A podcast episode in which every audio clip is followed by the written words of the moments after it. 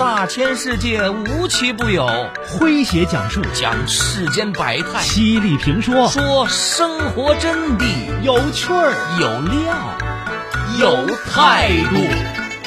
这里是张公开讲。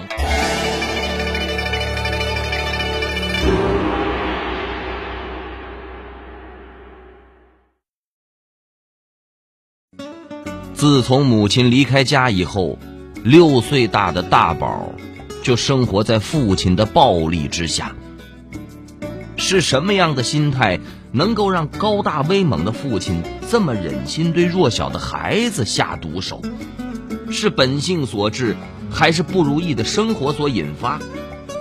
但是，无论哪种原因，都不能成为家暴的理由，因为被家暴过的孩子。内心深处将永远难以释怀。来听今天张工为各位讲述悲剧：生活在父亲拳头下的男孩。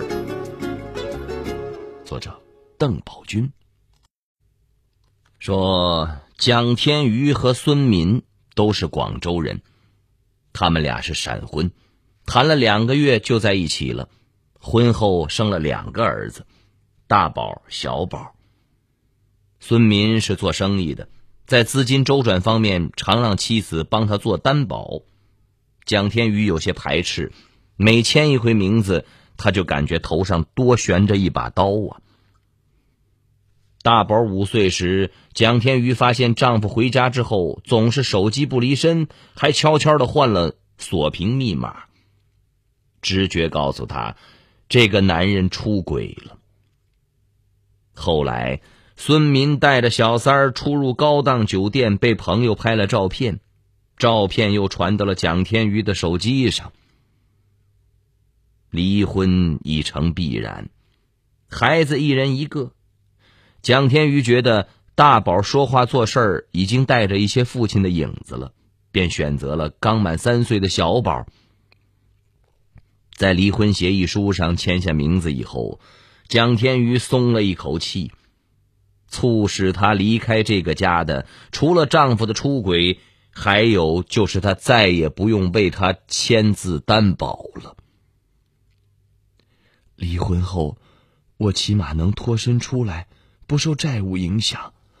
我有收入，将来万一他出了事儿，我可以勉强保证两个孩子的生活。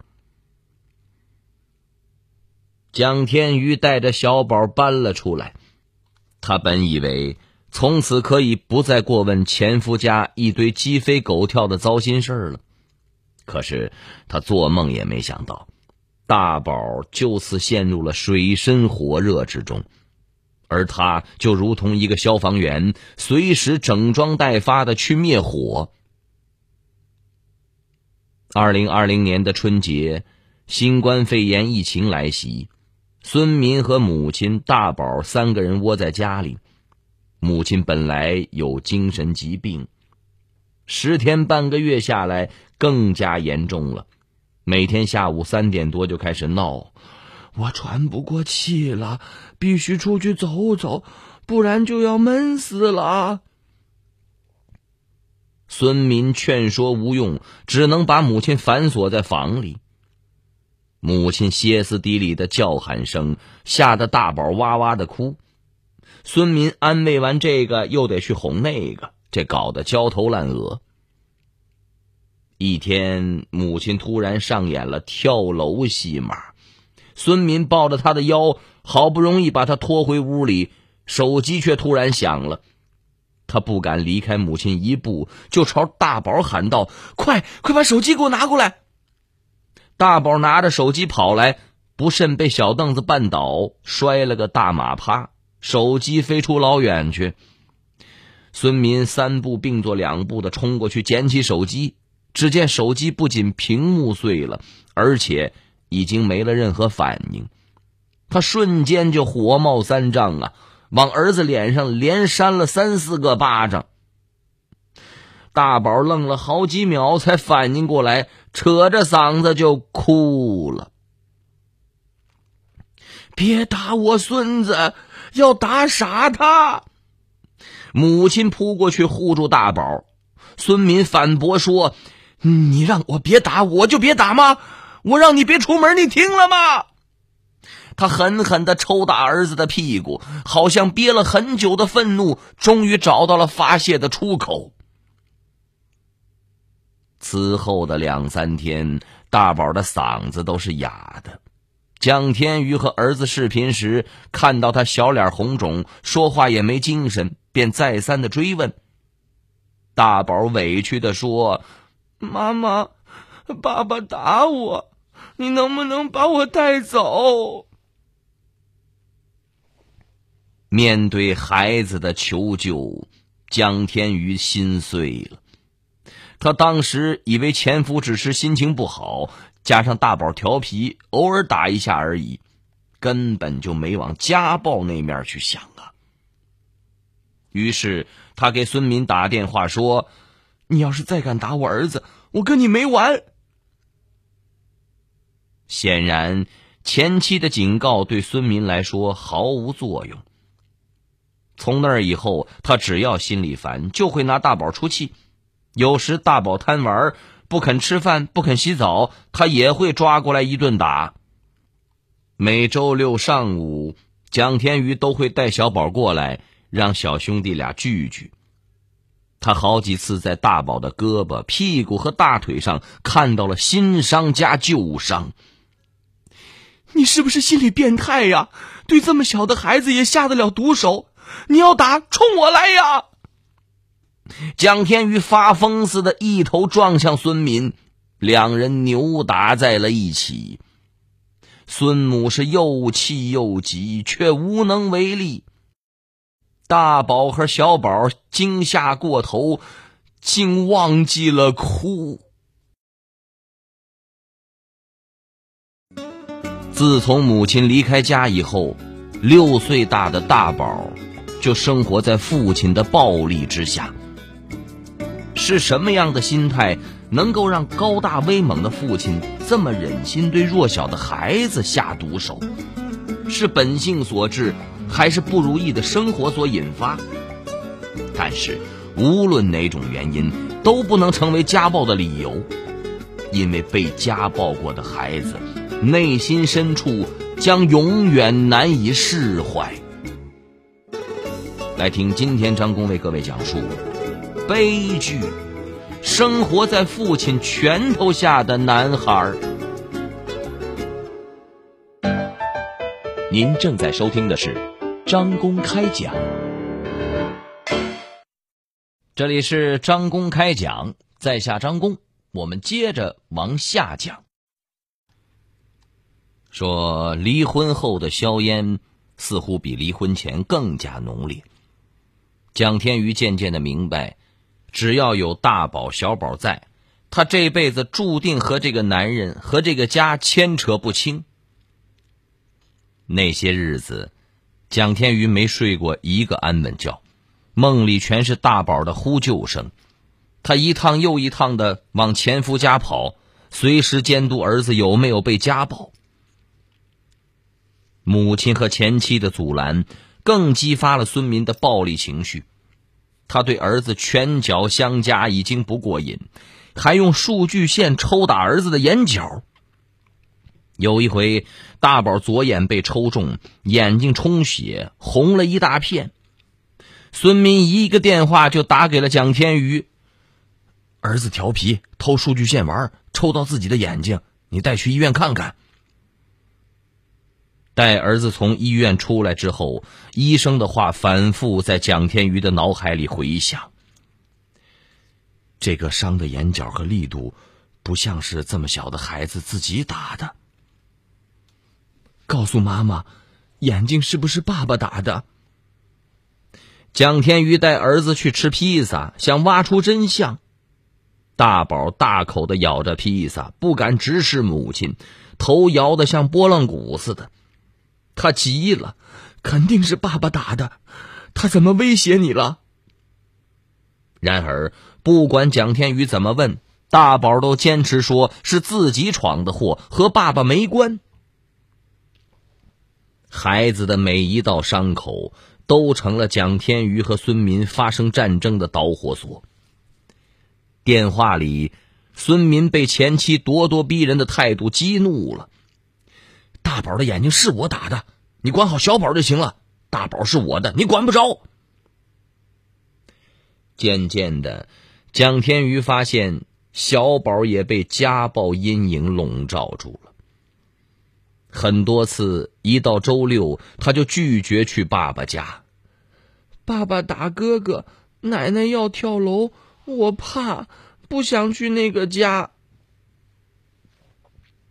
蒋天瑜意识到，离婚只不过让这个家支离破碎，家暴却会让每一位家庭成员生不如死。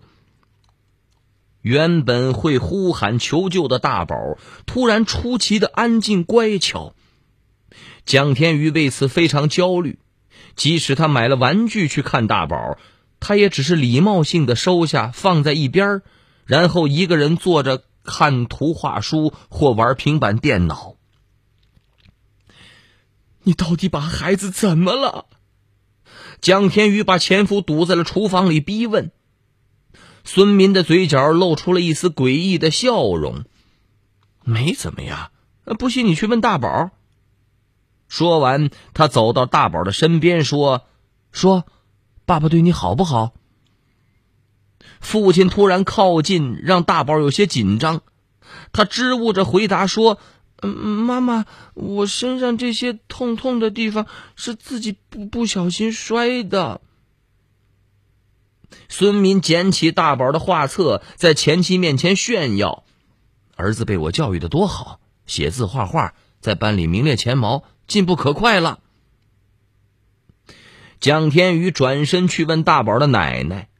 老人连忙躲进了房间，表示自己什么都不知道，什么都没看见。蒋天宇想救儿子，但他咨询律师后得知变更抚养权存在一定的困难，况且以他现在的经济能力，只能养活一个孩子。没办法，他只好请律师出面调解。希望前夫能够善待大宝。自从母亲离开家以后，六岁大的大宝就生活在父亲的暴力之下。是什么样的心态能够让高大威猛的父亲这么忍心对弱小的孩子下毒手？是本性所致，还是不如意的生活所引发？但是，无论哪种原因，都不能成为家暴的理由，因为被家暴过的孩子，内心深处将永远难以释怀。来听今天张工为各位讲述悲剧：生活在父亲拳头下的男孩。您正在收听的是张公开讲。这里是张公开讲，在下张公，我们接着往下讲。律师和大宝交流的时候，孩子表现出了与年龄不符的成熟。从他断断续续的表述中，律师揭开了孩子态度转变的真相。大宝逐渐意识到，自己被爸爸打了之后，即使告诉妈妈。妈妈也没办法带他走，他最终还得跟着爸爸生活。其次，他把自己的遭遇说给妈妈听，只会引起他们新一轮的战争。他不想看到父母已经分开了，却还要为他吵个不休。最让孩子难受的是，每次爸爸得知他向妈妈求救，就会以各种理由阻挠，导致他们母子很长一段时间无法相见。听完律师的叙述，蒋天宇深深的自责呀。要是早知道离婚后会发生这样的事情，他说什么也要守在大宝身边。宁可挨打的是我，也不想让大宝受伤害。而面对律师，孙民一口否认对孩子实施家暴。最终，在律师进一步的调解下，蒋天宇和孙民达成协议：等大宝上小学，给他找一所寄宿学校，并规定每周末为家庭日，双方带着孩子聚会。如此一来，蒋天宇暂时松了一口气。起码可以让大宝尽可能的和父亲少些相处的时间，最大可能的避免伤害。然而，无论蒋天宇做出怎样的努力，家暴在大宝心里产生的阴影已经挥之不去。他看父亲的眼神始终流露着胆怯，做什么事情都小心翼翼。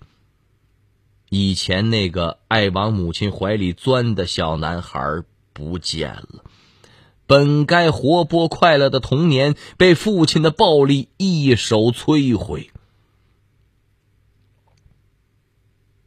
朋友们，我们说每个孩子都是天使啊，但有些家长可能是魔鬼。家暴对孩子的影响。远远超过了我们的想象。孩子身上的伤或许会痊愈，但心理创伤可能会影响一辈子。幸福的人用童年治愈一生，不幸的人用一生治愈童年。我张工今天给各位讲的这大宝，由于长期遭受家暴，没有安全感。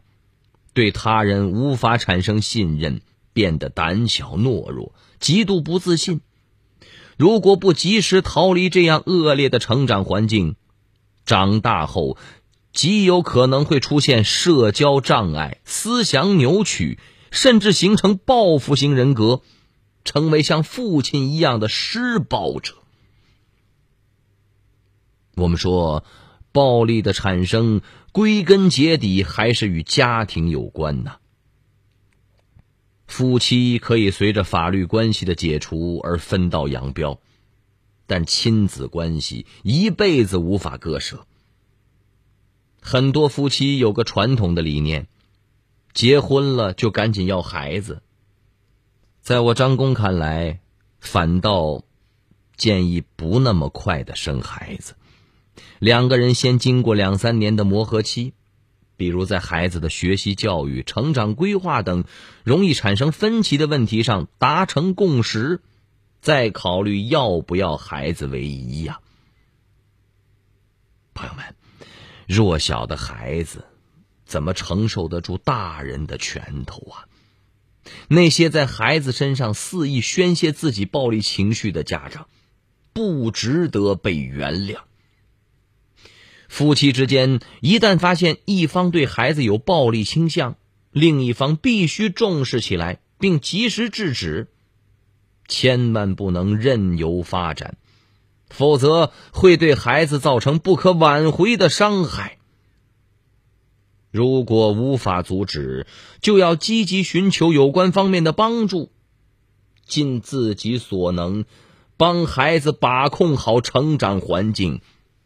避免悲剧的发生啊！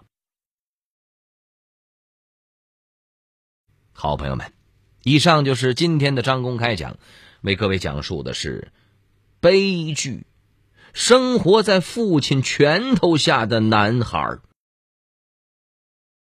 在下张工，感谢各位的锁定和收听。明天同一时间，张工将继续为您讲述。明儿见。